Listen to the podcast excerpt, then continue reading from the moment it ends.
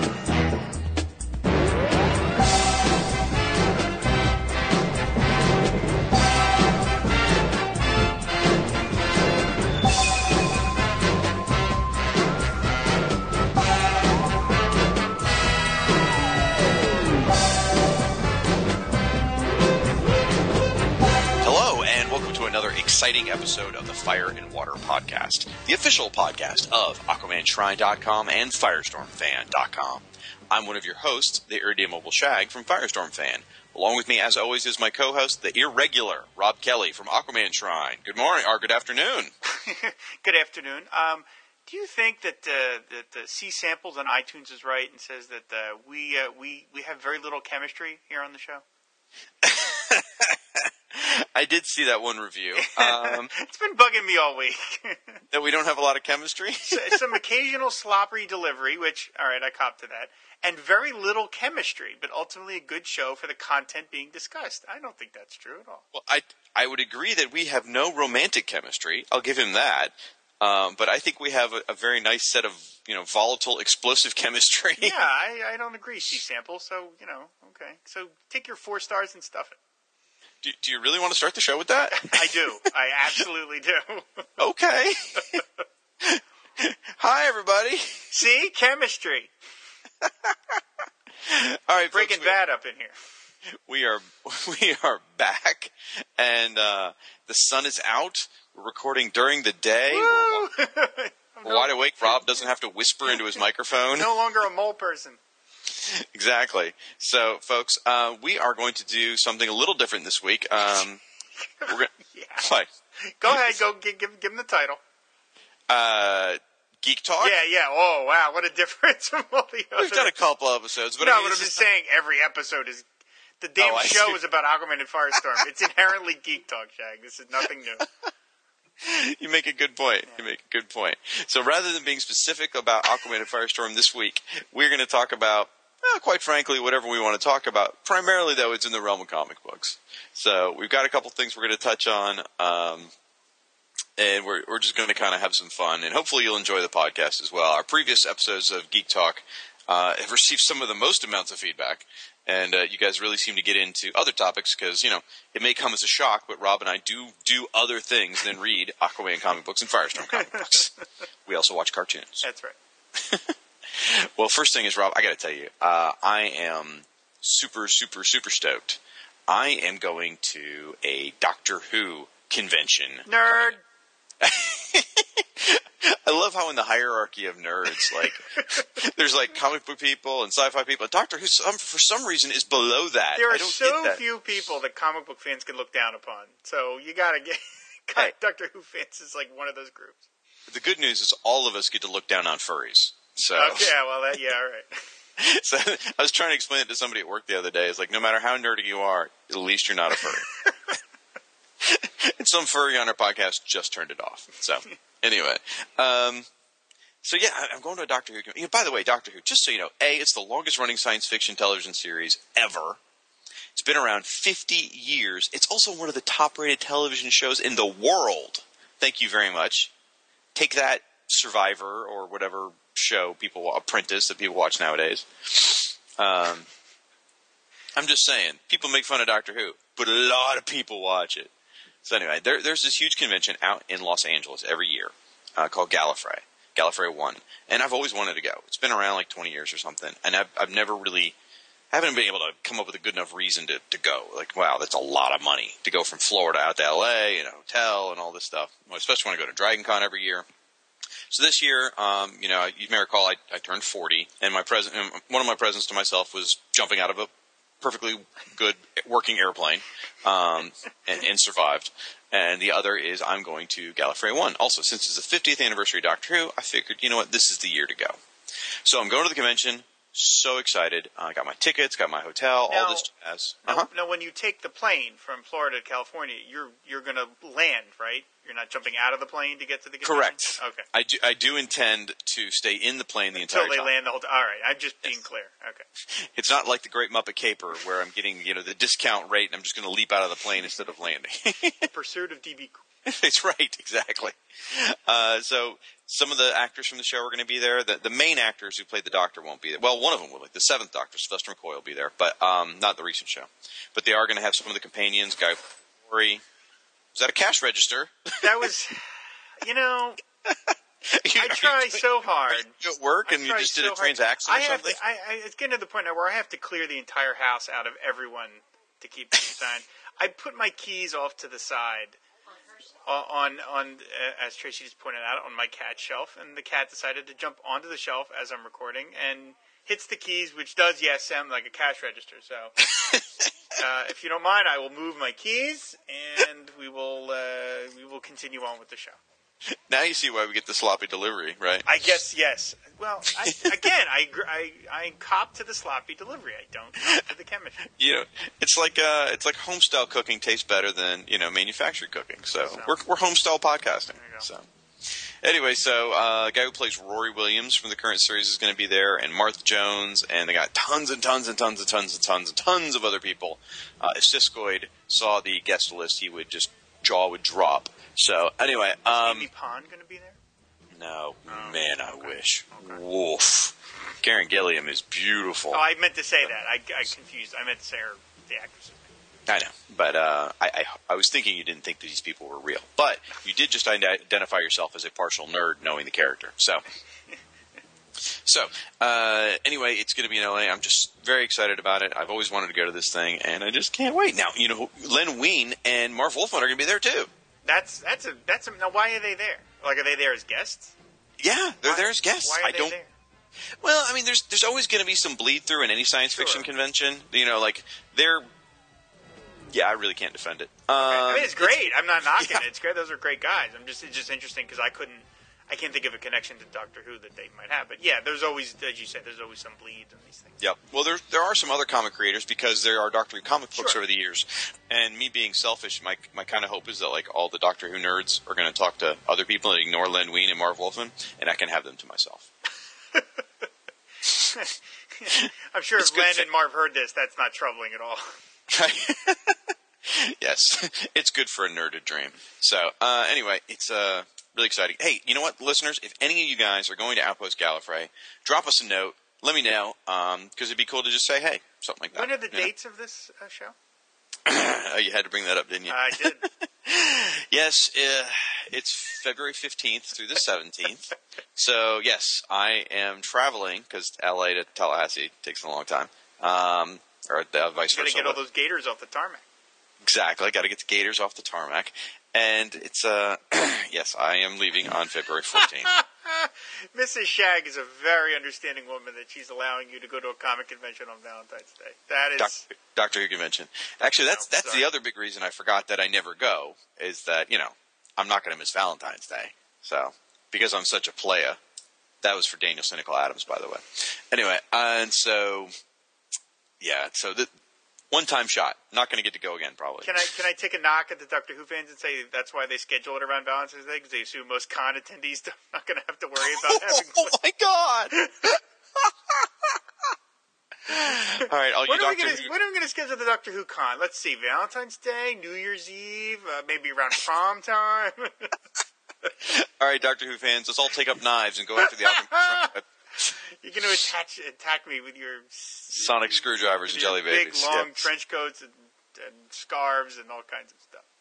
I hate you so much. You like Aquaman. Look at you up on your high horse, Aquaman guy. My high seahorse. Thank you very much. Okay, you're okay. Seriously, I mean, come on. Sitting on your pedestal, made up of the broken bones of Aquaman, Phantom Stranger, and Mash. I mean, come on, really? Because you can throw, you can cast stones, Mister. Just wait till I launch Aqua Phantom Stranger MashCon 2013. It's coming. I'm sure all six of you will enjoy that. it's going to be me and Russell. That's it. That felt good. okay, so um, other I, something else I want to talk about too. By the way, uh, unrelated to Doctor Who. Thankfully, for those of you in the audience, like, oh, thank God he shut up about Enough about the Doctor Who. Uh, there is a wonderful opportunity for you listeners to help support a Kickstarter program that I think and Rob thinks and anyone who's a fan of Aquaman or Firestorm or Spider-Man or anything else should think is a wonderful, worthwhile cause. Uh, it is the off-the-record DVD interview with Gerry Conway.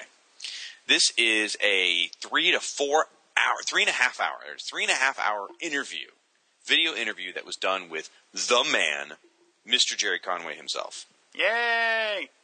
Yes. Roger Preeb did this. Roger is a, a match head who's put together some conventions and stuff, and he ha- did this interview with Gerry, again, three and a half hours. That's a long interview.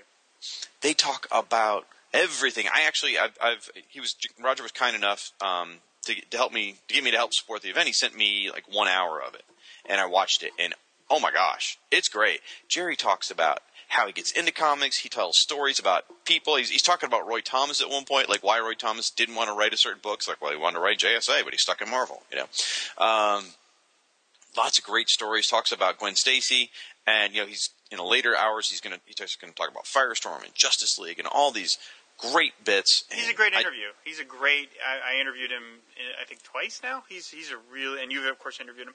He's great. He's a great storyteller, and and uh, you know, not only has interesting stories he tells, interesting stories to tell, but then tells them well as uh, as, as well. you make a Unlike good point. myself. I think I- I've interviewed him. I think three times now. Oh well, la di da.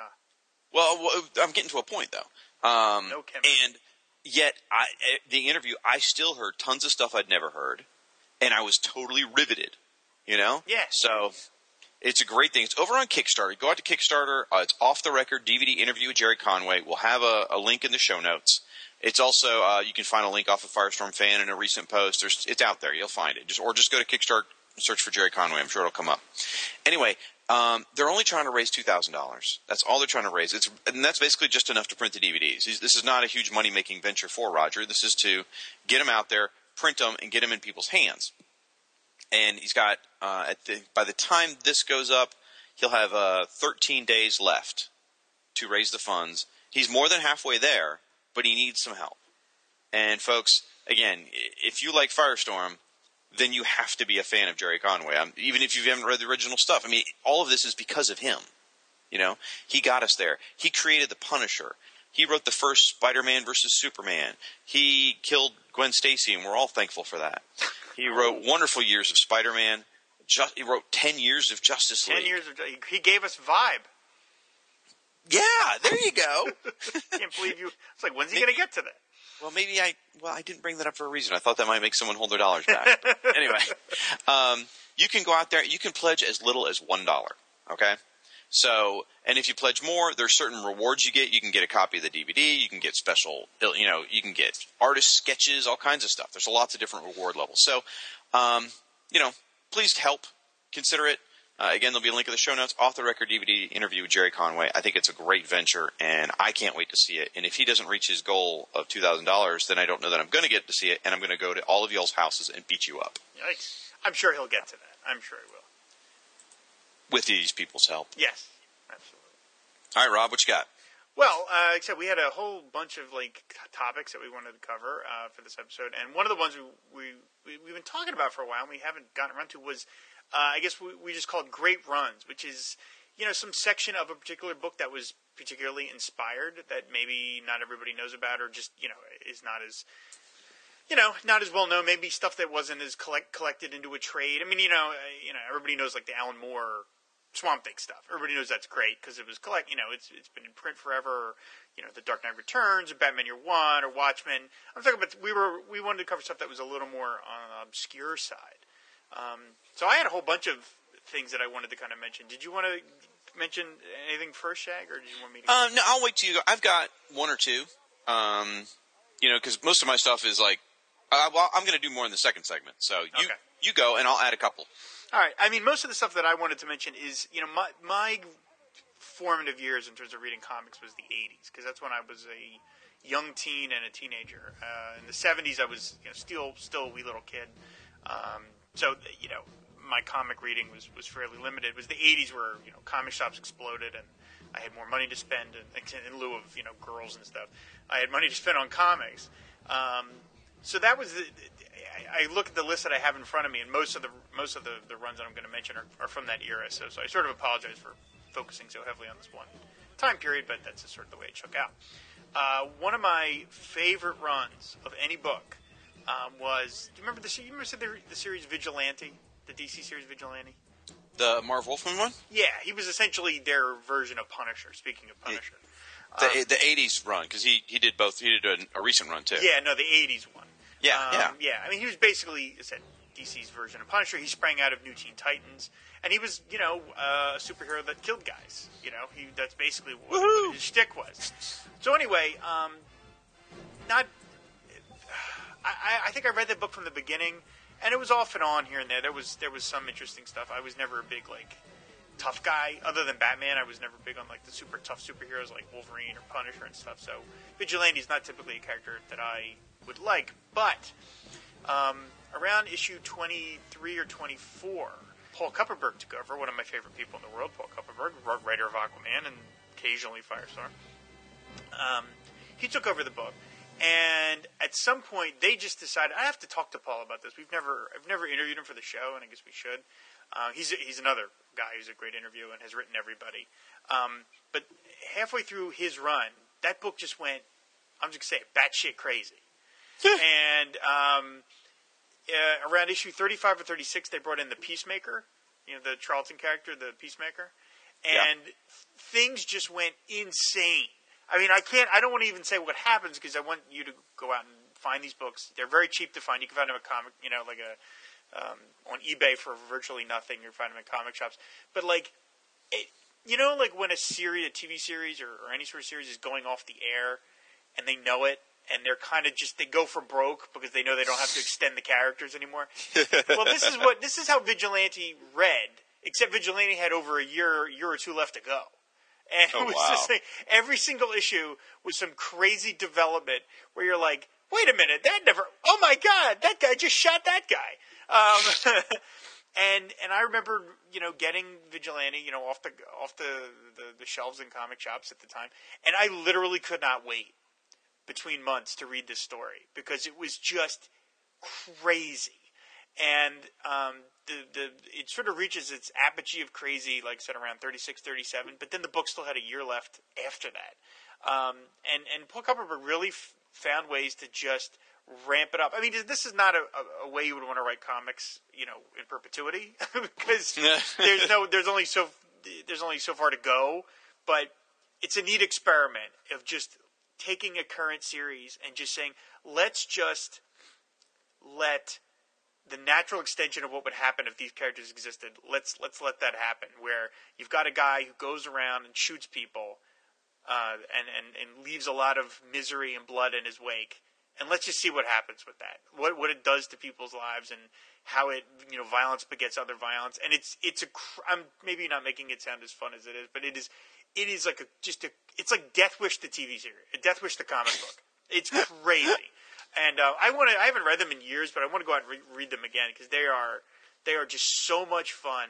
Um, you could look at the cover to Vigilante number thirty six, where uh, the vigilante is getting shot five times through the chest by Peacemaker, and that's not that far off to what happens in that book. Uh, so it's a crazy series. So that is something I definitely recommend. Is like the last year or two of Vigilante because it is just it is crazy, crazy fun. Uh, another run that I loved was very brief is in Detective Comics, starting number five sixty nine. The book got taken over by Mike W. Barr, who of course created Batman and the Outsiders, and it was uh, it was written by Mike W. Barr and drawn by Alan Davis. And this run only lasted something like five issues but this is about as close to classic Batman as I think I've ever read. Um, the first two issues, it's Joker and Catwoman. The second, it's the Scarecrow. The, there's another issue which is the big anniversary one where he meets Sherlock Holmes. Then they take on the Mad Hatter. Um, it is like it, it, it's almost like Mike Barr wanted to write Batman stories that would last in perpetuity. Like they are just classic, classic Batman stories. They're They've got that modern sensibility to them, but they're also kind of old school with the giant props running around and all this sort of stuff in the 50s. um, but then they're brought to life by Alan Davis, which is, you know, like the best. One of the best guys ever. Um, so this, now, now, what year was that? This Detective Comics run was in uh, 86, 87. Okay. Um, they are and Batman is kind of you know the grim Avenger of the night, but he's got a sense of humor too. You know, uh, it's um, it is a marvelous, marvelous run. And when I first remember when these books came out, I thought, man, this is going to be the greatest run of Batman I ever I ever read. And then it was cut short because DC insisted on doing Batman Year Two. Oh, Farland. Yeah. Oh yeah. And Alan Davis drew the first issue of Year Two, and then McFarlane took over after that, and they never got back to it. So I'm not. I, am I've interviewed Mike Barr for my Phantom Stranger blog. I never have asked him about this. I would love to know why this this run ended so sort of abruptly. Because man, was it good! And it said it is. And it the Batman comics are like perfect for almost all ages. You know, they they, hmm. they work well if you're you know an older fan. You just love Batman because you're kind of like that all the tropes that Mike W. Barr is hitting. But they work perfectly for kids too because they're they've got a detective angle. Um, each story has a, a beginning, middle, and end. Um, the Scarecrow story is fantastic in that the Scarecrow zaps Batman with the fear toxin, and instead of making him afraid, he makes him overconfident. And so, huh. as uh, as Batman is trying to escape these death traps, he's hot dogging for, for for the sheer fun of it, and that's going to get him killed. It's great. They are really, really again. I don't think these were ever collected either, but man, find them on eBay. I think you can get them for like a buck or two a copy. They are. If you love Batman, these are classic. Batman stories. Do you think this is um is this before or after Batman and the Outsiders? This is after. Really? Yeah. And yet it's a very different Batman. Yeah, yeah. I, I think that in, in Batman the Outsiders, Mike Barr drove Batman a little crazy, turning him into like kind of this paranoid nut. Uh, he's not this way in the detective books. I almost feel like Barr was trying to write something classic and eternal for these for these issues. And the, if you look at the covers uh, by Alan Davis, they're just they're just beautiful. Um, actually, this was the story run that, that turned Catwoman back into kind of like a villain. She had been oh. sort of like a hero, and in, in, this story, Joker zaps her and turns her into a bad guy again, which pisses Batman off to no end. Um, but these takes are a, it takes a ray gun to do that. Yeah, um, but these are really, really. I cannot say enough about them. I, I, I, mean, I want to go out and read them now. In fact, I think I'm just going to stop recording here. Thank goodness for everybody. Well, okay, folks, let's talk about something interesting. Let's talk about Doctor Who again. Actually, I'll share one real quick. Yes. Uh, this is a this is probably my best example of a good run. I've got some other ones, but this is probably my best example, and it's actually a Marvel comic. Uh, Daredevil. Now, for those of you who have ever read Daredevil, you know everyone always goes back to Frank Miller's run on Daredevil. Everyone always goes back to Brian Bendis's or uh, Ed Brubaker's or whichever, or even maybe currently Mark Waid's run. There was a run back in 1996, only went for about a year, by Karl Kesel and Cary Nord. And let me tell you, this was this run of Daredevil was wonderful. It, a lot of people don't remember it. There's a few people, a few vocal people out there that do, but the vast majority of folks don't even know it was out there.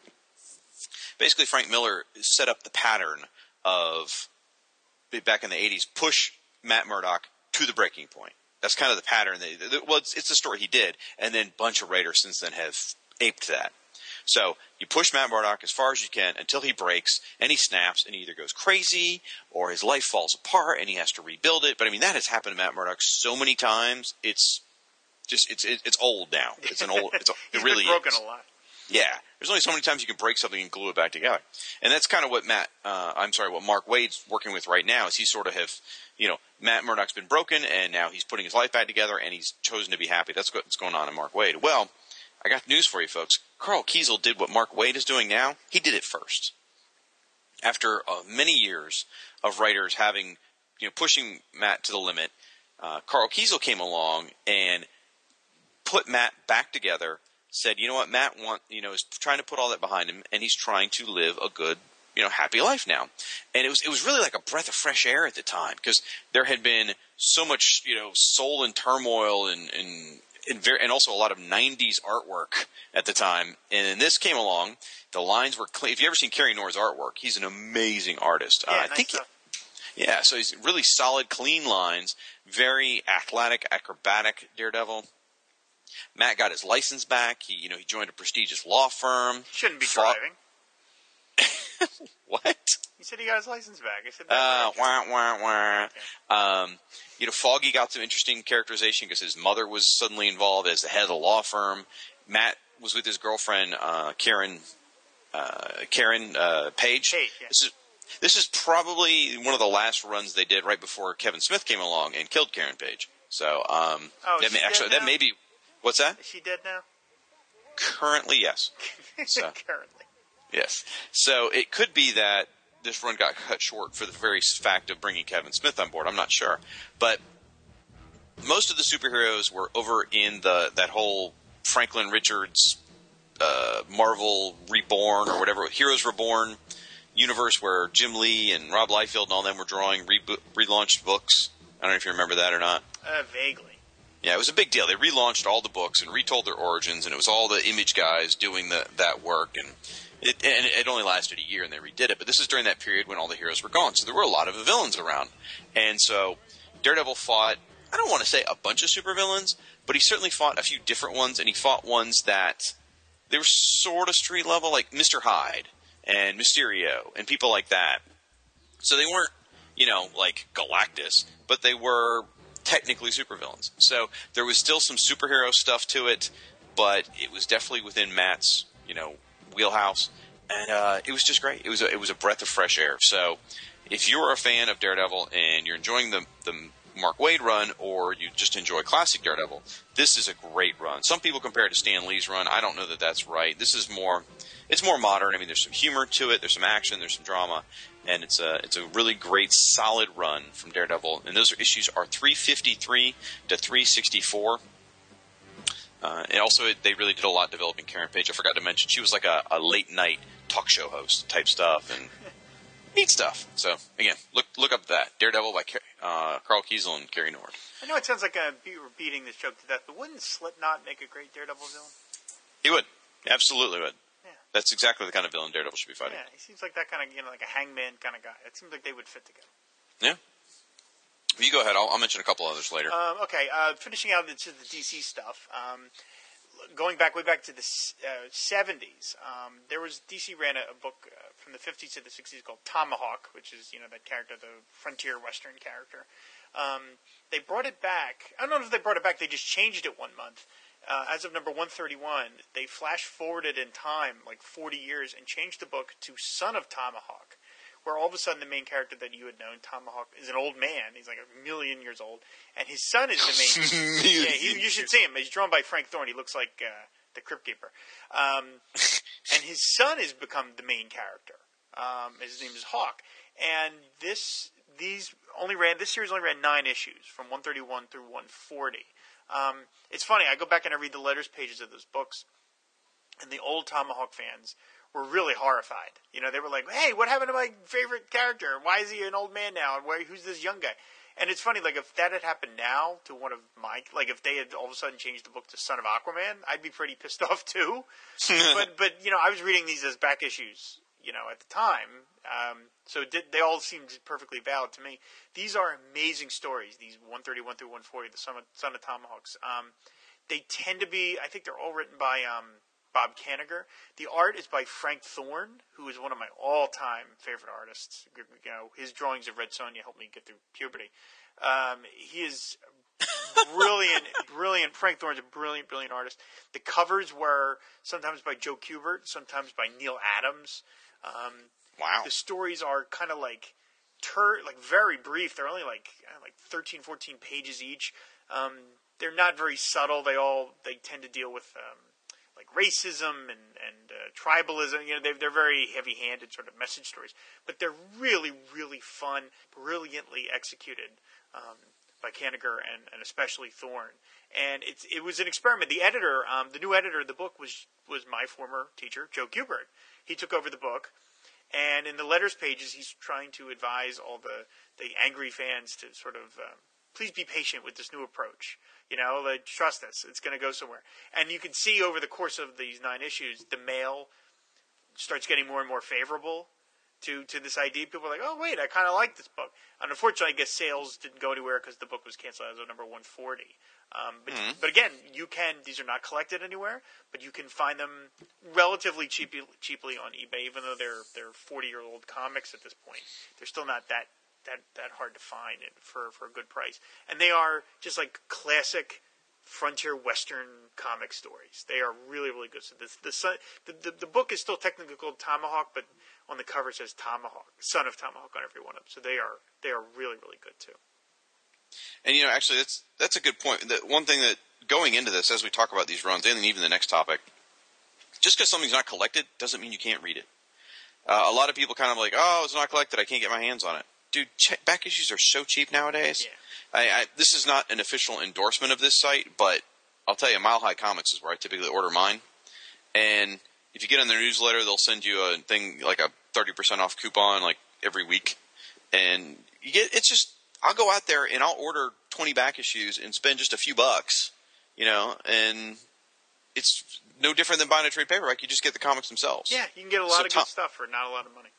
Yeah. So pick up those Tomahawk issues, or pick up Daredevil, or pick up the the Batman's might cost you a little more, but Probably, yeah, but not much Yeah. more. Not much more. It's, it's yeah, surprising. so I mean, don't don't be daunted when we say this stuff's not collected. yeah, yeah, absolutely. I'll, I'll throw one out there real quick. Um, actually, uh, I'll throw out two real quick. These are DC.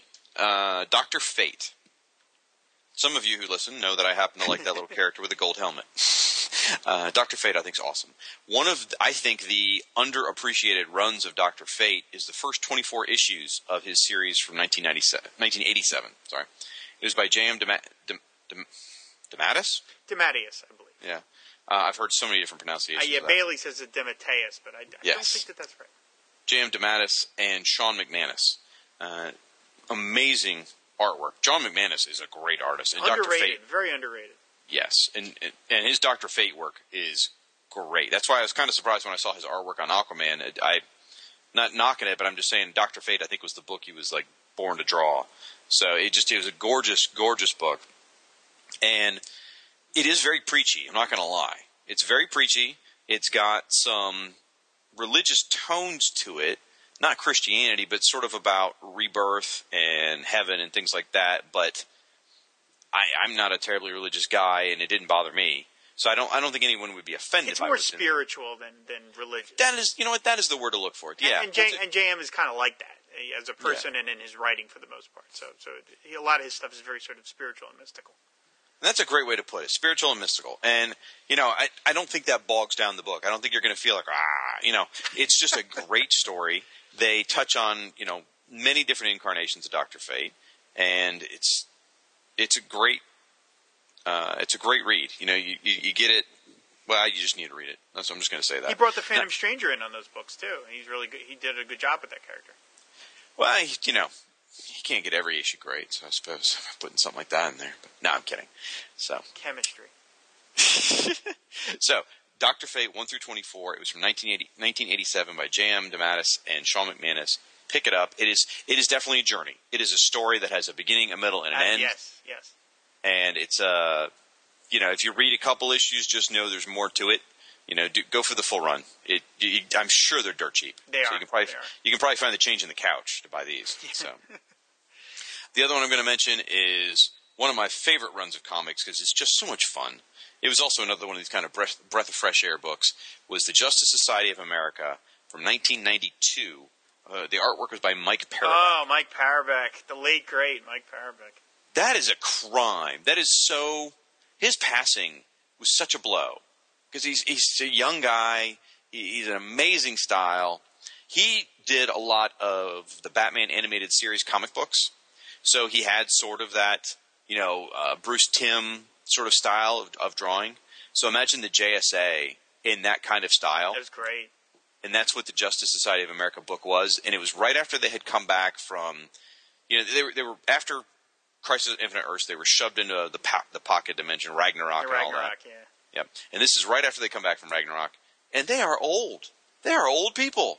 And that's what the comic book is about. The comic book is about old people. Uh, I mean, freaking Sandman has a stroke. You know, uh, You're making it sound like so much fun. well, I suppose I am, but no, it's it's about how they can still contribute. How and, and they're not as old as they should be. They're still kept somewhat young by the energies of all the you know the forces and everything. But it's a story. I guess it deals with getting older. It does deal with still ha- saving the day, but having to deal with the fact that you're getting a little older. You know, Johnny Quick's daughter is there. Jesse Quick. That's where she was first introduced. Was in this series, and it's a lot of fun. I mean, the artwork, the writing, the whole book is a blast. And unfortunately, DC never really gave it the chance it needed. From what from what I've heard, uh, and I don't know if this is true, you know, it's a bit apocryphal, but DC had already decided to cancel it before the first issue ever came out. Like the first issue was solicited, they saw the sales in the first issue, and they decided at that point, okay, this is not going to go that long. That's what that's the story I hear. I don't know if it's true or not, but it's very disappointing because I think if it had got, given a chance to get the momentum, I think everybody would have loved this. So if you if you're a fan of the Justice Society, even a little bit, you should definitely pick up Justice Society of America from 1992. It was only a 10 issue run, well worth your time and money. You probably also get that for pocket change. Mr. Kelly, Oh, you said you had one more.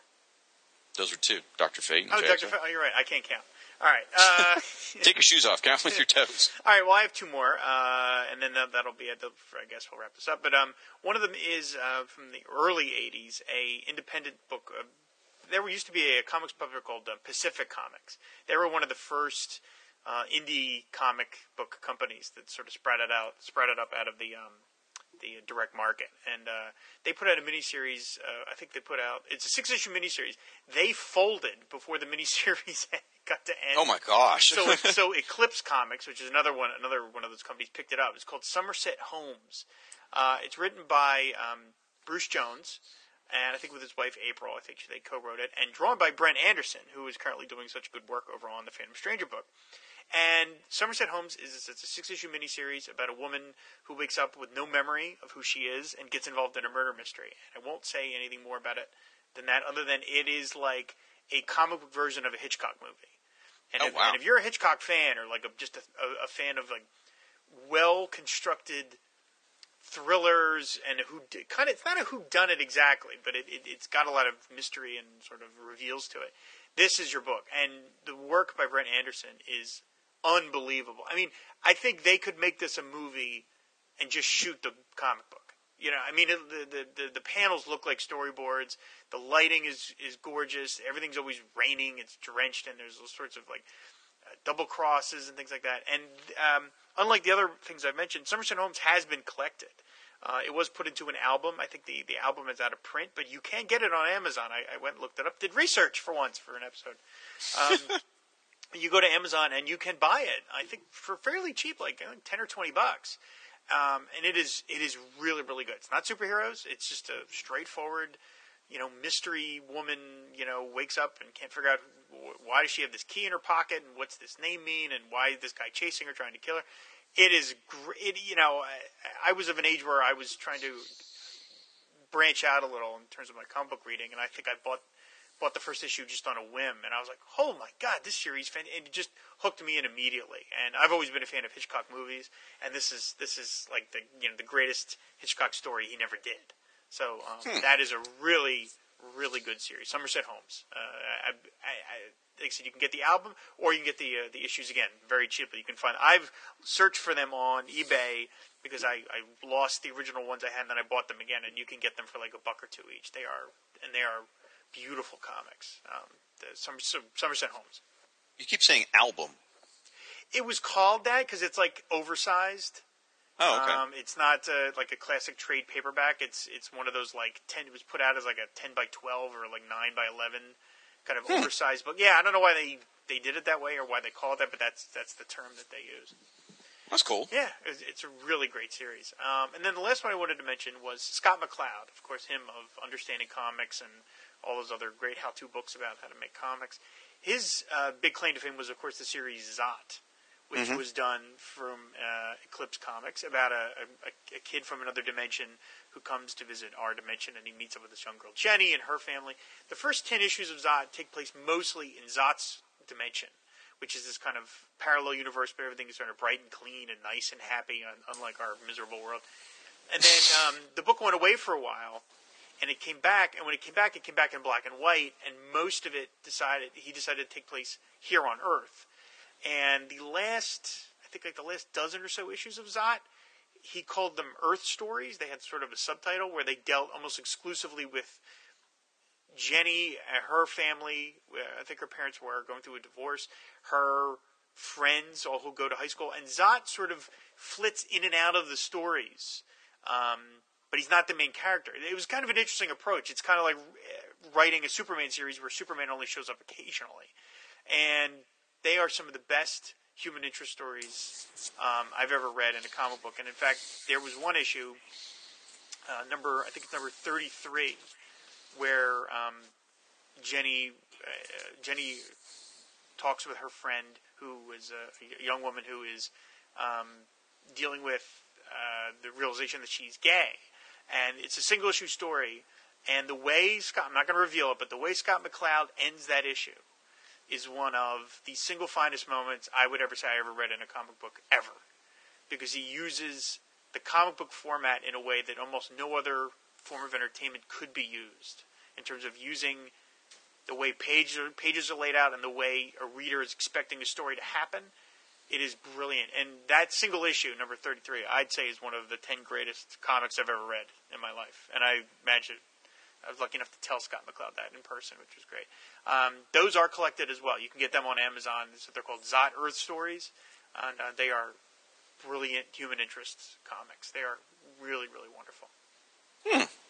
That sounds cool. Yeah, and great stuff.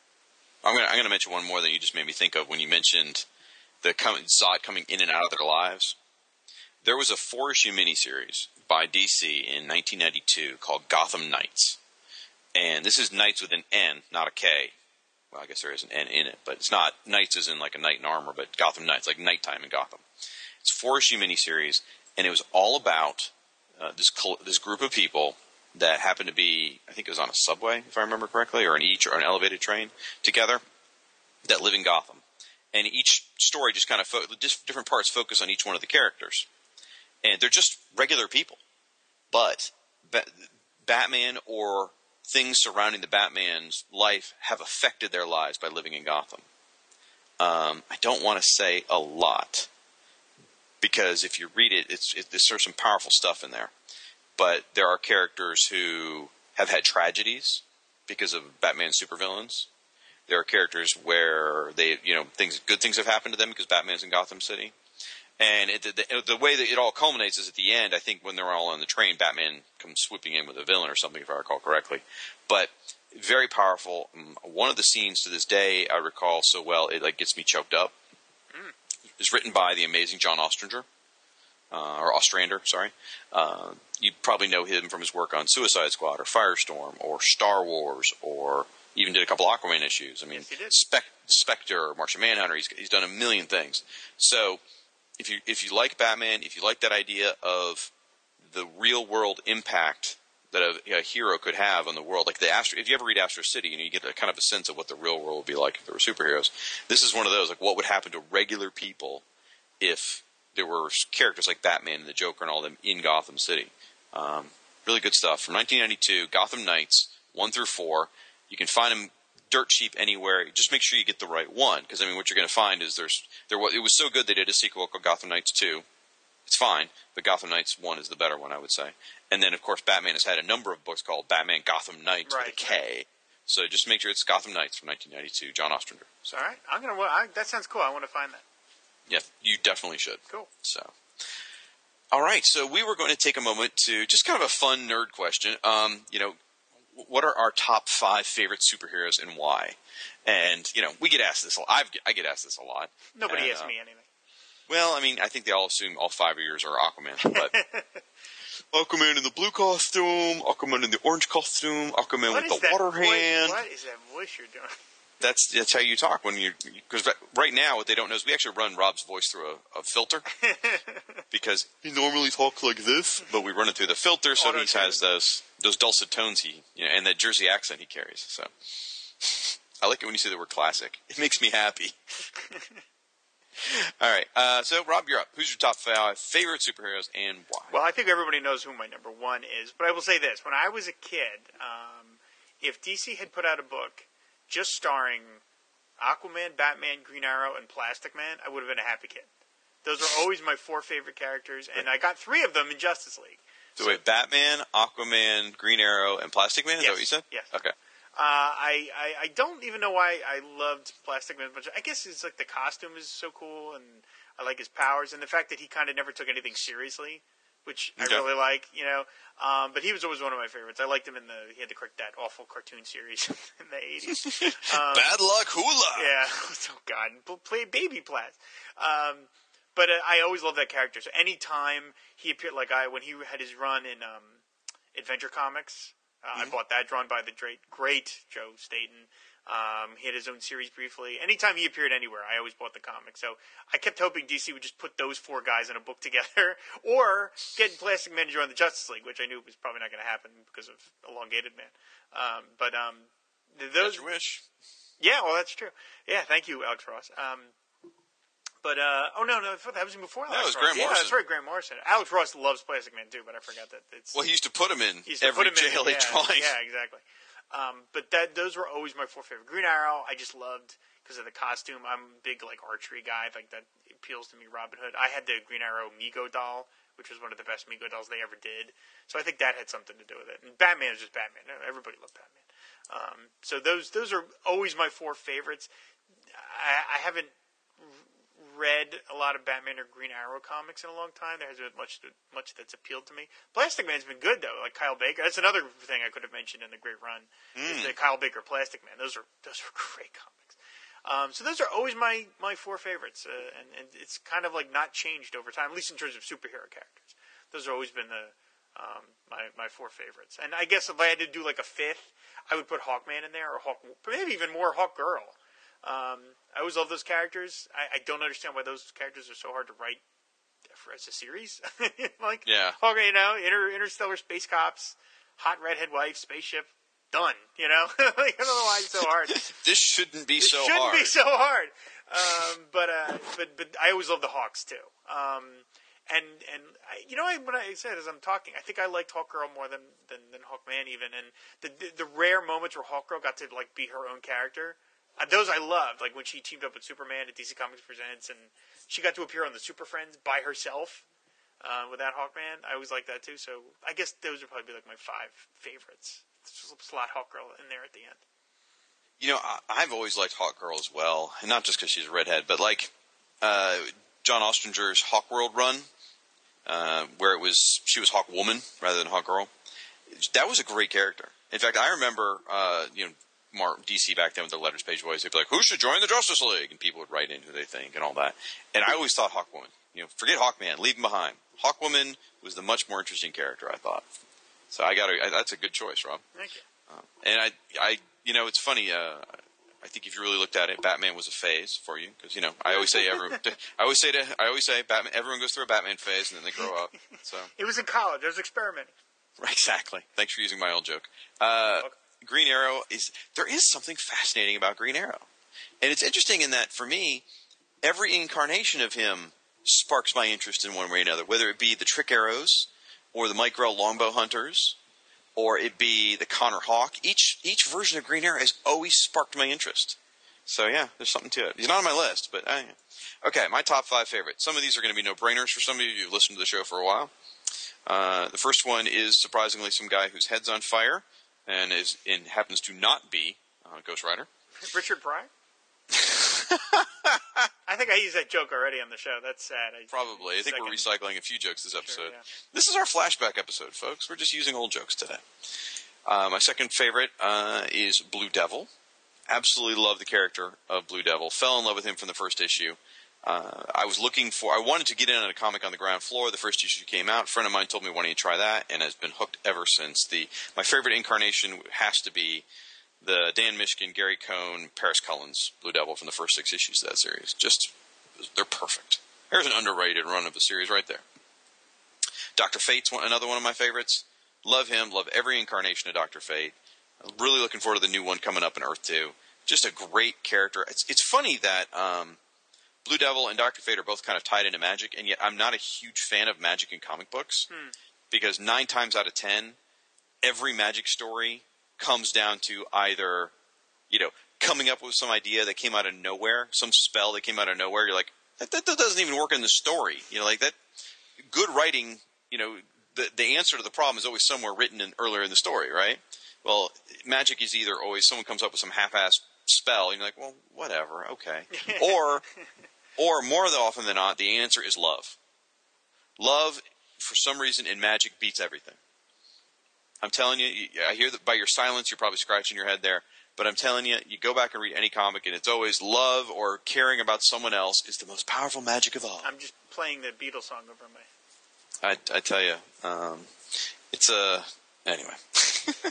Who was the magician with the high tops back in the '70s? Uh, his name escapes me. Doug Henning. Doug Henning. Yeah. Yeah, it's like Doug Henning. Now we're going to perform magic with love. That's kind of what happens. he is very, very hippie magician. Yes. Yes, he was. So, uh, my fourth favorite is Flash, specifically the Wally West Flash. Loved the journey of Wally West from just becoming Flash to eventually where he ended up right before Infinite Crisis. Wow. Such a great journey. That Mark Waid run, that first Mark Waid run, you know, from when it starts with his origin goes all the way through and uh, Wally West is an amazing character, and uh, it just breaks my heart that he's been left behind. Yeah, right now. I, I think DC messed that up. I I think they had a real chance to make him the true legacy character, and then they went back on it. they swear they've got a plan, and you know, I, it's almost like I feel like I gotta trust them because I will say the current Flash book is great. Right. It's so good, and it that story they're doing wouldn't work about Wally West. It works because it's about Barry Allen, but it's still not the Flash I want to read. Right.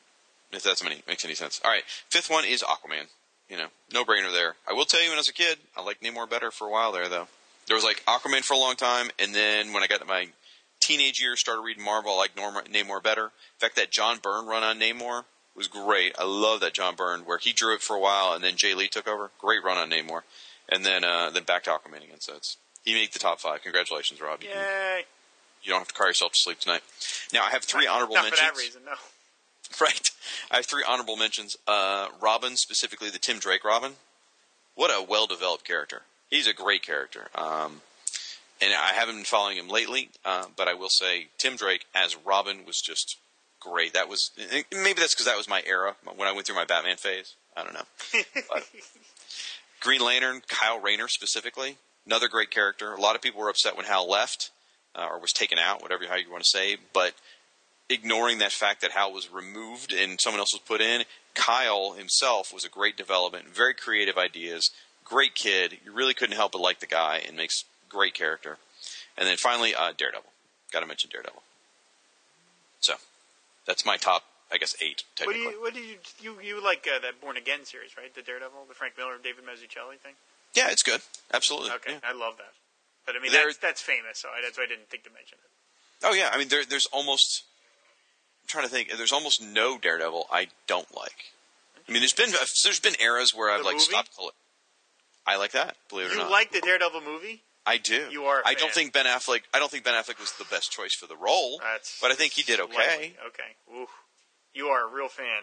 Okay. I am a I am a real fan. I didn't. I didn't. I didn't realize. Okay. Like uh, every Daredevil comic from probably just before Frank Miller's run on, I've read. Okay. pretty much. I mean, there's a few things I haven't. There, I'll, I'll admit there was some eras towards after after Bendis and into some of Brubaker's. Even though Brubaker's run was brilliant, I did read all of Brubaker's run. But some of the, some of the Bendis stuff I kind of gave up on. I never read the Diggle stuff. Um, there's a few issues of the old series, but I mean, for the most part, since the early, since before Frank Miller's run, I've read everything. It's I just love it. Great character. Well, now we have somebody to slide in in case something happens to Firestar. Nothing will happen. If, okay, look. For those of you who keep cracking those jokes, and You're the one who sent out the Chicken Little email to everybody worrying that Firestorm is going to be canceled. Just saying. I, I had a bad day. Okay, Yes. I was I was worried. So, but uh, oh, by the way, those okay, fine, hey, guys. If you haven't seen the solicitation for the next issue of Firestorm, dude, Killer Frost number uh, number 19's got so 18 we get multiplex, 19 we get Killer Frost. So 20 I fully expect Hyena. 21 Slipknot.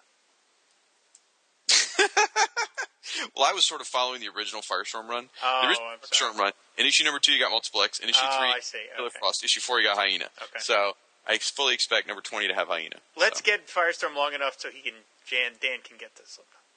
Okay, now I will say this, and somebody, some people have noticed this. The cover of number 19, which by the way, they're all fold-out covers that month, which is pretty cool.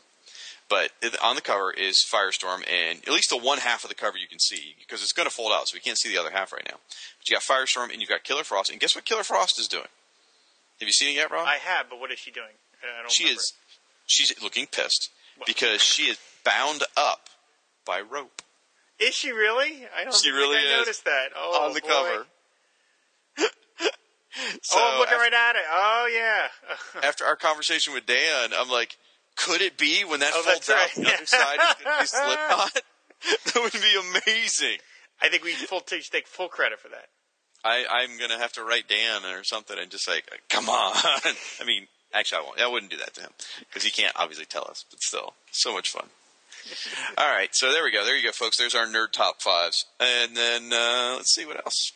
Oh, Oh, this is the thing I wanted to do. Yes. late to the party. um, there, there are certain classic runs of comics that everyone knows. So earlier we talked about obscure runs. This is more of classic runs everybody knows. Which ones were we late to the party on? Meaning comics that we really enjoy that we got into after they were popular or they were already over. And I've got a I've got a decent sized list here, Rob. I don't know if you've gotten any, but I'll, I'll I throw a have couple out. virtually nothing to add to this segment. Because apparently Rob is always right on the cutting edge. I and am. Only, only reads comics when they're cool, or right. if they're over, he just refuses to go back and read anything old because he, you know, he's a snob and only wants the new stuff. All true. So, what's that? All true. Uh, I'll give a perfect example. Right now, I am reading instead of studying for my next Who's Who episode, which is what I should be doing. I've been reading old issues of Micronauts. Uh, have, have I ever talked about Micronauts here on the show? No, no. Okay, we're talking. This is the 1970s, 1980s series. It's a great that- book, though. Michael Golden. Yeah. Michael Golden, you know? I know it's like you, you hear Micronauts and it's like really a toy license book. No, thank you. You know that's what I thought growing up. A toy license for, quite frankly, a pretty embarrassing toy series. they broke ju- so easily. I just pissed off somebody. Anyway, it's written by Bill Mantlo, who's a great, great science fiction writer um, for comics. Uh, drawn by Michael Golden at first, then drawn by Pat Broderick. Oh, I don't, I don't think I knew that. Okay. Yeah. And let me tell you, folks, like, this is going to piss off a match head or two, but, like, I love Pat Broderick's stuff on Firestorm. I really do. But after seeing his stuff on Micronauts and the creative sort of, like, because, you know, it's other worlds and aliens and other dimensions and stuff, his talent was underutilized on Firestorm. And that's not to say he didn't draw amazing stuff. It's just he didn't have the opportunity to draw some of the wild stuff he's capable of drawing. I would say the same thing about his Batman run. Even though his Batman run looks great, he was under under challenged. Maybe I would be a better way by by the script because he can draw some cool stuff with aliens and crazy monsters and other dimensions and stuff. Wow, Broderick is talented. So these Micronaut issues, I'm currently on like 25 or 26 right now. I just, like I said, I went to Mile High Comics and I ordered 20 comics at a time. So, and uh, absolutely love them. You know, I, I read the first 20 in a burst, and then I took off like a year or two, and now I just started up with 21, and I'm on 25 right now. And they're so much fun. It's a great sci-fi epic story about little people in another universe, and it take a lot of it takes place in the microverse, and a lot of it takes place in on Earth. So you get to see them interact with last, you know, an issue or two ago they were fighting side by side with Nick Fury. How cool is that? You know, Yeah, they did work in the Marvel Universe. Like, Yeah. it was not its own. I think it started out as its own thing, maybe, and then eventually they. um, they very quickly came over. Oh, to did Marvel. they? Okay. Yeah, within the first 12 issues. But now DC, I'm sorry, Marvel can't reprint these because they don't own the rights to Right, Micronauts. right, outright. right. So yeah, you, but you can pick them up cheap. Get them for a song. So good. So that's a good example of I was late to the party. I didn't start reading them till now. Uh, so if that helps you understand, Rob, uh, what, what this topic is, because Rob apparently brought nothing. So another one, I I'm just gonna, I'm understand gonna it. I just don't have anything to say. I'm gonna mention these other ones. I'll go a little faster as we go through these, but um, New Mutant. My voice is cracking. New Mutants. Another one I was late to the party on. Now I was there during the Rob Liefeld years, um, towards the end with cable and all that butt stuff. But I had growing up, I had always heard how cool the New Mutants were when they first started. You know, those early issues by Claremont and McLeod and Sienkiewicz, but I didn't read them at the time. And to me, they were kind of magical because all my friends read them and talked about how good they were. So years later, I went back and bought the back issues. And man, let me tell you, those early Bob McLeod issues and then the, the Bill Sienkiewicz issues are like gold. If you if you like the mutant world, but you don't want to get bogged down with all the X Men 15 titles and all the craziness that goes on, this is a great run to pick up. They they are reprinting it. You can get these in collections. That's early a- new, That, that's a good way of putting it. Never thought of it that way, but I read New Mutants too, and you're right. That is a good way to like kind of dip your toe in that universe without getting lost in the 79 X Men books that were going on. which is- which is sort of ironic because New Mutants was the first spin-off book. Yes, But sort of like New Mutants caused all of that. it was a huge deal at the time. It was huge because it was like an X Men spin-off book. What? They'll never do this again. and you can't help but love the characters. I mean, to this day, I still love Sam Guthrie and Robert DaCosta. Cannonball. Exactly. You know, I, I know them by their real names. I mean, it's like ah, great, great stories. So, uh, another one I was late to the party on, and I'm still kind of late to the party on. I'll be honest. Uh, New Teen Titans, the Wolfman Perez era. I started reading New Teen Titans at the time that no one should ever start reading New Teen Titans. I started reading it, reading it during the Titans Hunt, which was sort of the signaling of the end of the Titans era, really. Now, uh, if Tom Panarese is listening at the moment, he's going to be like, "What? What? What? No, it's great." But uh, He sounds a little bit like uh, Luke Giaconetti. Tom's like, I don't talk like that. But um, anyway, the Titans Hunt was many years later. This is you know like into like the issues of into the seventies, not the nineteen seventies, but the issues were into the seventies of the second book, the New Teen Titans. So what's that? Like 130 issues into the, the storytelling is when I started, and now the art is Tom Grummett, folks. So it doesn't get much better than Tom Grummett. If anybody says a bad word about Tom Grummett, we're gonna we're gonna have a problem. Anyway, the Tom Grummett run by Wolfman, it's it starts off really good and fascinating because the Titans are all missing and Nightwing has to put together a new team. Anyway, that's not really what I'm here to talk about. I'm sorry. I was late to the party on the early issues, and when I say I'm still late to the parties, I've only read like the first 16 of them, and I own like one through 50 now. I bought them over the last couple years. I own like one through 50 of the of the classic original Wolfman Perez Titans, and I've only gotten to like the first 16. They're really fun. I love them. It really doesn't kick into gear until probably issue eight or nine. Like the first six, I think like I, I read those and I'm like, this really went big, huh? But once you get to around issue eight or nine, it's like, oh, okay, yeah, this is why, absolutely. Oh my gosh, this is good. So that's another one that uh, just late to the party on. Obviously, Swamp Thing. Uh, we've talked about this before, um, primarily I think on the Who's Who podcast. But Yeah. the Alan Moore, Stephen Bissette, Swamp Thing. I had never read them. I, I had come into Swamp Thing during the Nancy Collins era, and, and I like Swamp Thing. Don't get me wrong. I just had never read the, the Moore stuff. And Rob, uh, well, honestly, Rob blackmailed me and told me if I didn't read it, um, some bad, bad things were going to happen to my family. So I went ahead and ordered the trades and got some of them cheap at a place called Half. No, where was it? We were at Powell's Books in New Orleans. Let me tell you, that great. That place is amazing. So anyway, not New Orleans. Damn it, Portland. Portland. Se- second time Portland's got mentioned in, in a month. So are you part of the Chamber of Commerce out there, or what? I would like to move there, but Oh, anyway, Okay. I love me some Portland. Less gators, There's less Gators. That's why I want to go there. That's exactly right. more granola. Uh, The Alan, you- the Alan Moore Bissette. It's everything everyone said. The Alan Moore go. Bissette Swamp Thing is everything you've heard, and I thought it couldn't be. I'm like, come on, this has been built up to be too much. And I read it, and it's everything. Yeah. everyone said.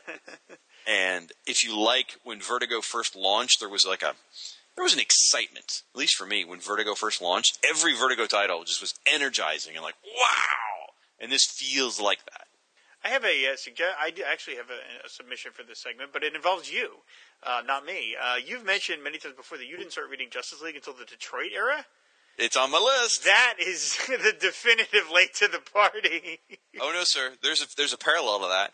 I didn't start reading Avengers until the Brown Jacket Avengers era either. I, I, I, that's close, but I would still say that is the ultimate example of you being late to the party. Is only reading, starting to read at the Detroit era level Justice League. That is Clearly like you- that is like showing up to the party after everyone has either sectioned off, gone onto rooms to have sex, or is passed out in their own vomit, and then you show up. That is, What's up, everybody? I'm ready to. pu- Oh, everybody's true, not bad. Jag, use that.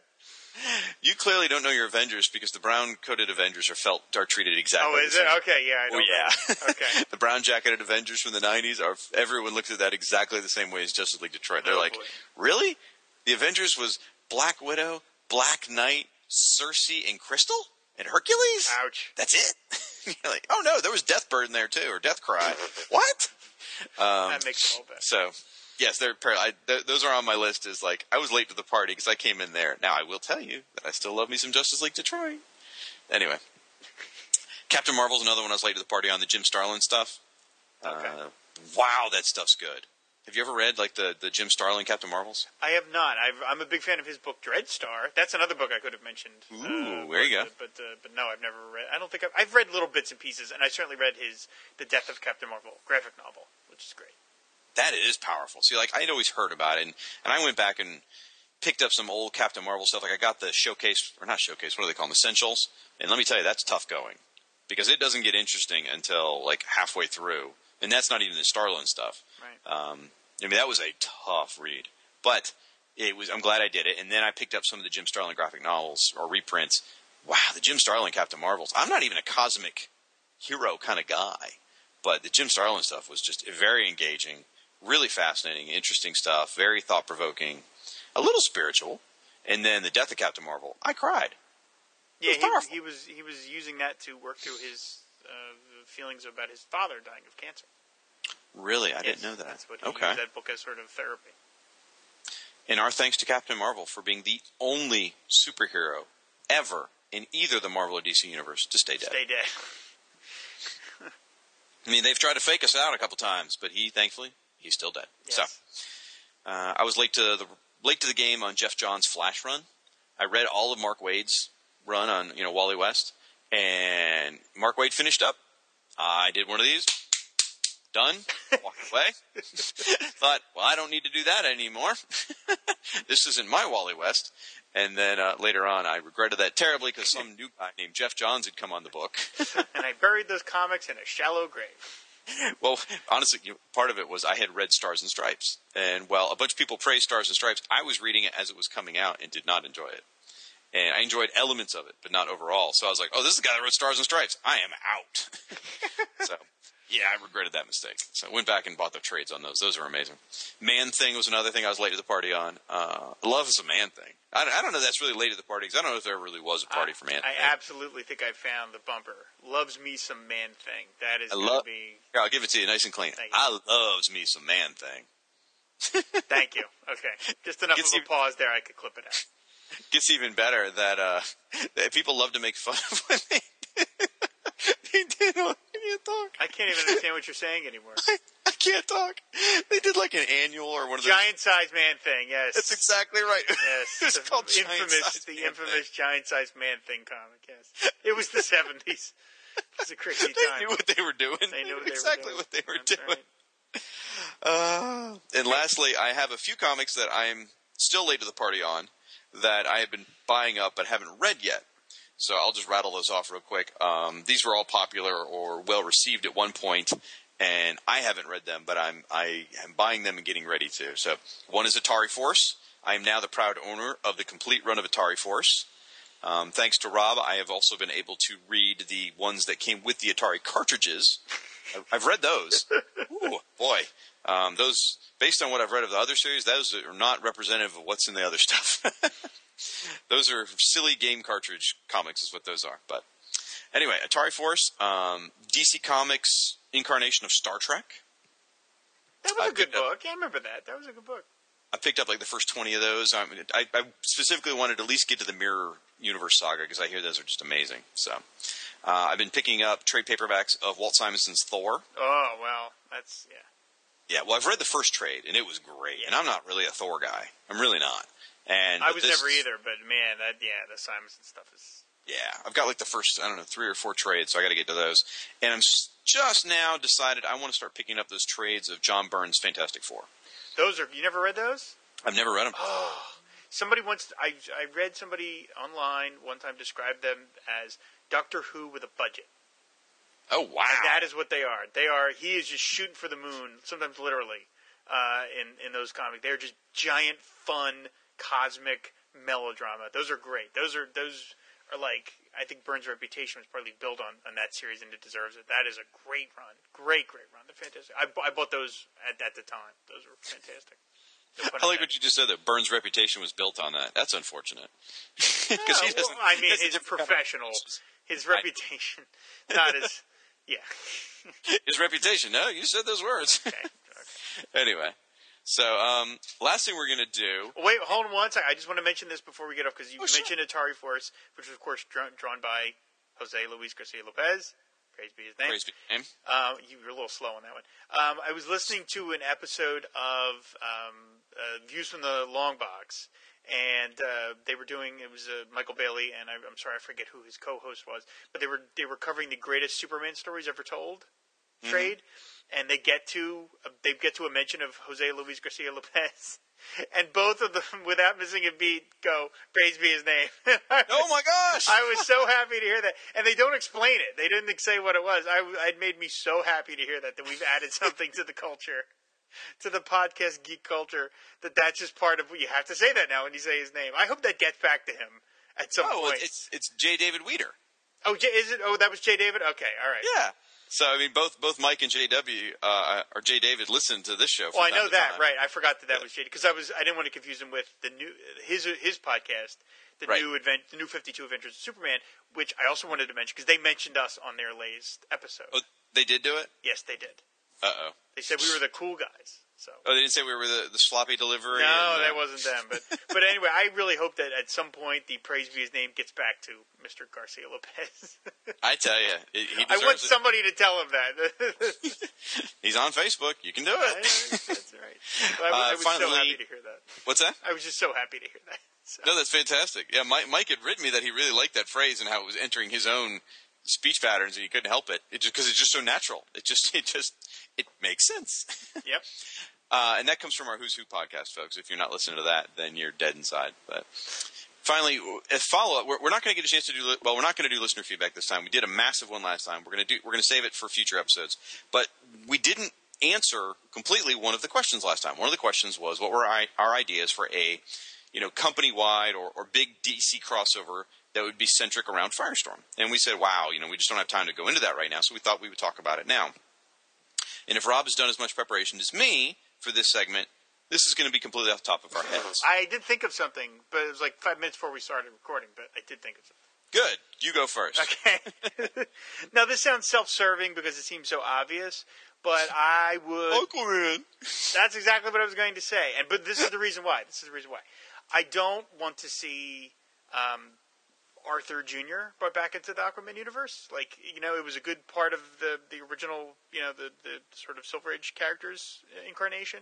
The the Arthur having Arthur Jr. and then having lost Arthur Jr. I don't want to see them repeat it though. I don't want to see that done again.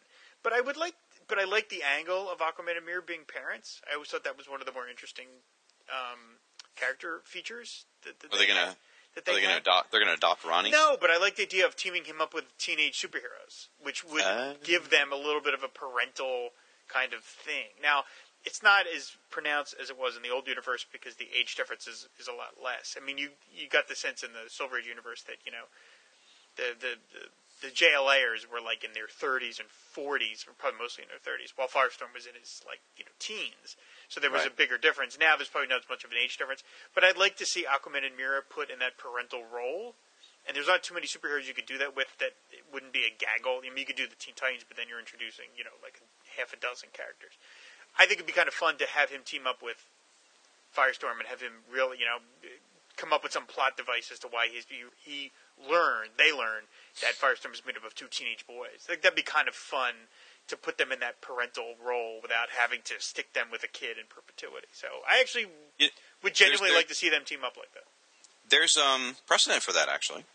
In Blackest Night, Mara just out of the blue. It, it, it wasn't forced, but it was very sudden and kind of, and they didn't make a big deal about it. Mara became not paternal, but very protective and sort of a support for Jason Rusch's Firestorm. That's right. That's right. Um, especially when Jason's girlfriend died. You know, Mara was like kind of like Jason's shoulder to cry on.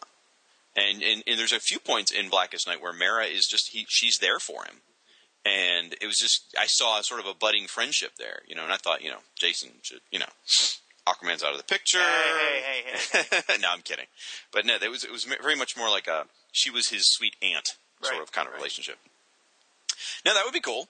I was thinking more. I kind of went the route of plot line rather than that you know interpersonal relationship. I was thinking, okay, well, you know, what do we know about Firestorm in the New Fifty Two?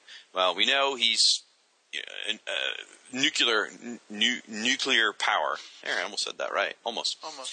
is a obviously every country uses nuclear energy, pretty much. You know, whether you for energy, not bombs necessarily, but for energy, you got nuclear reactors that power. So a lot of countries do.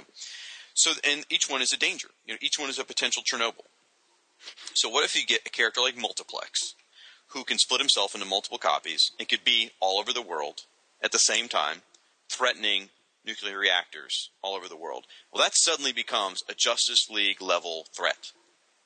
So I could see where you would have a chance for a bunch of books to cross over in that way. And you could also, you could even tie it into this secret society they're building. You know, I don't know because they're they're, they're building a secret society of supervillains slowly but surely through the DC universe. There's been hints at it the last couple months. So maybe you know, maybe Multiplex is just part of this scheme. Maybe he's got other people he's working with. But you could that that is a, a, a global level threat where you could you know Superman could be dealing with Japan. And Batman could be dealing with I don't know Boston eh, or Gotham or I guess Gotham would make more sense. You know, I'd like to Night- see uh, a bunch of Boston townies yelling at Batman. Get, you park your car. but um, anyway, but you know they could they could be all over the world dealing with this, but it would be a, a, a storyline that could carry through to a lot of books. And, and you know maybe Firestorm becomes relevant in it because he can do some niche power move or whatever. You can whatever you want to write, you can. I mean, let's just face it. Any writer can work a good story if they weave it through. So I just think that that, that would be an angle where you could work a, a global, you know, a, a DC wide universe crossover. And personally, as far as books, I would like to see involved. I would like to see the Justice League classic era kind of satellite era folks books. So a Superman book, a Batman book, you know, a, um, a Green Arrow book, a Hawkman book, um, Wonder Woman, sure. Um, you know, maybe uh, did I say Hawkman already? yes. Yeah, okay. Maybe even Justice League Dark. I don't know. Probably not because they're not really part of that family. But you get, you know, Zatanna's in there, things like that. So any any of those characters who are in sort of a classic run. Uh, gosh, I wish the Atom was around nowadays. Oh well. Well, you could do. Well, The character is. Ray Park. well, I know, but I wish the Atom was. Right. So anyway, you could do Flash could be tied into it. Green Lantern, Aquaman, all those characters could. That, that's how I would build a, a Firestorm centric event using the threat of nuclear destruction. You know, and i if it wasn't multiplex, maybe it could be Henry Hewitt or um, you know someone else who's sort of tied into big dramatic nuclear threats. So that's what I would do. Sounds good. So there we go. Firestorm. Do that. Yeah. Make that happen, Dan. I want to see that on my desk by Monday. All right, folks. Well, that is going to wrap up this episode of Geek Talk for the Fire and Water podcast. Uh, we didn't really delve that too far out of the comic book world, so hopefully none of you got you know shock or you know culture shock. And we'll be back, I guess, mm, soon. Let's, let's not promise anything. Yeah, we'll be back soon. I mean, the goal is obviously to create, you know, an episode a week with occasional week off, just so we can recharge our batteries and live a life and not constantly slave away for you people. all right, all right. Oh God. Another four star review coming our way. you kidding? I'm, I'm shooting for a two star. Anyway, okay, real quick. Uh, all kidding aside, really seriously, don't give us two stars for reviews, please. Like, that's not the kind of help we need. I love a good joke as much as the next person. That's not the way to joke. so iTunes is very finicky. Please Yeah. don't hurt our please don't hurt our ratings on iTunes. So Before we wrap up, we should mention Pop Funk, of course. You still get 10% off t-shirts, Aquaman and Firestorm t-shirts, using the promo code Firewater10 now through the rest of January. That's right. Firewater 10, Pop Funks, Firestorm, and Aquaman shirts. Woohoo! We got, we'll stick some, some of that in the show notes again, too, just so you guys see that. All right, with that, um, Rob, tell them where they can find our Tumblr and where they can email us. Uh, you can. I'm doing an FDR voice because we're me and Darlin Tracy are going off to see Hyde Park on Hudson later on. So you can email us at firewaterpodcast at comcast.net. That sounds like Sammy Davis Jr. God, that was I'm gonna terrible. Stop. It's weird. It's turning I mean, into. I like your FDR impersonations, but that, That was like so, yeah. that was an impersonation of Martin Short during the, doing that impersonation or something. Anyway, the, the Tumblr is fireandwaterpodcast.tumblr.com. Great. And folks, be sure to check out our sites, aquamanshrine.com and firestormfan.com. You can find both of us on Twitter and Facebook. You can also find Firestorm Fan on Google Plus and Tumblr. And uh, till then, folks, let's fan the flame and ride the wave. All right. See you later, guys. Bye. Bye.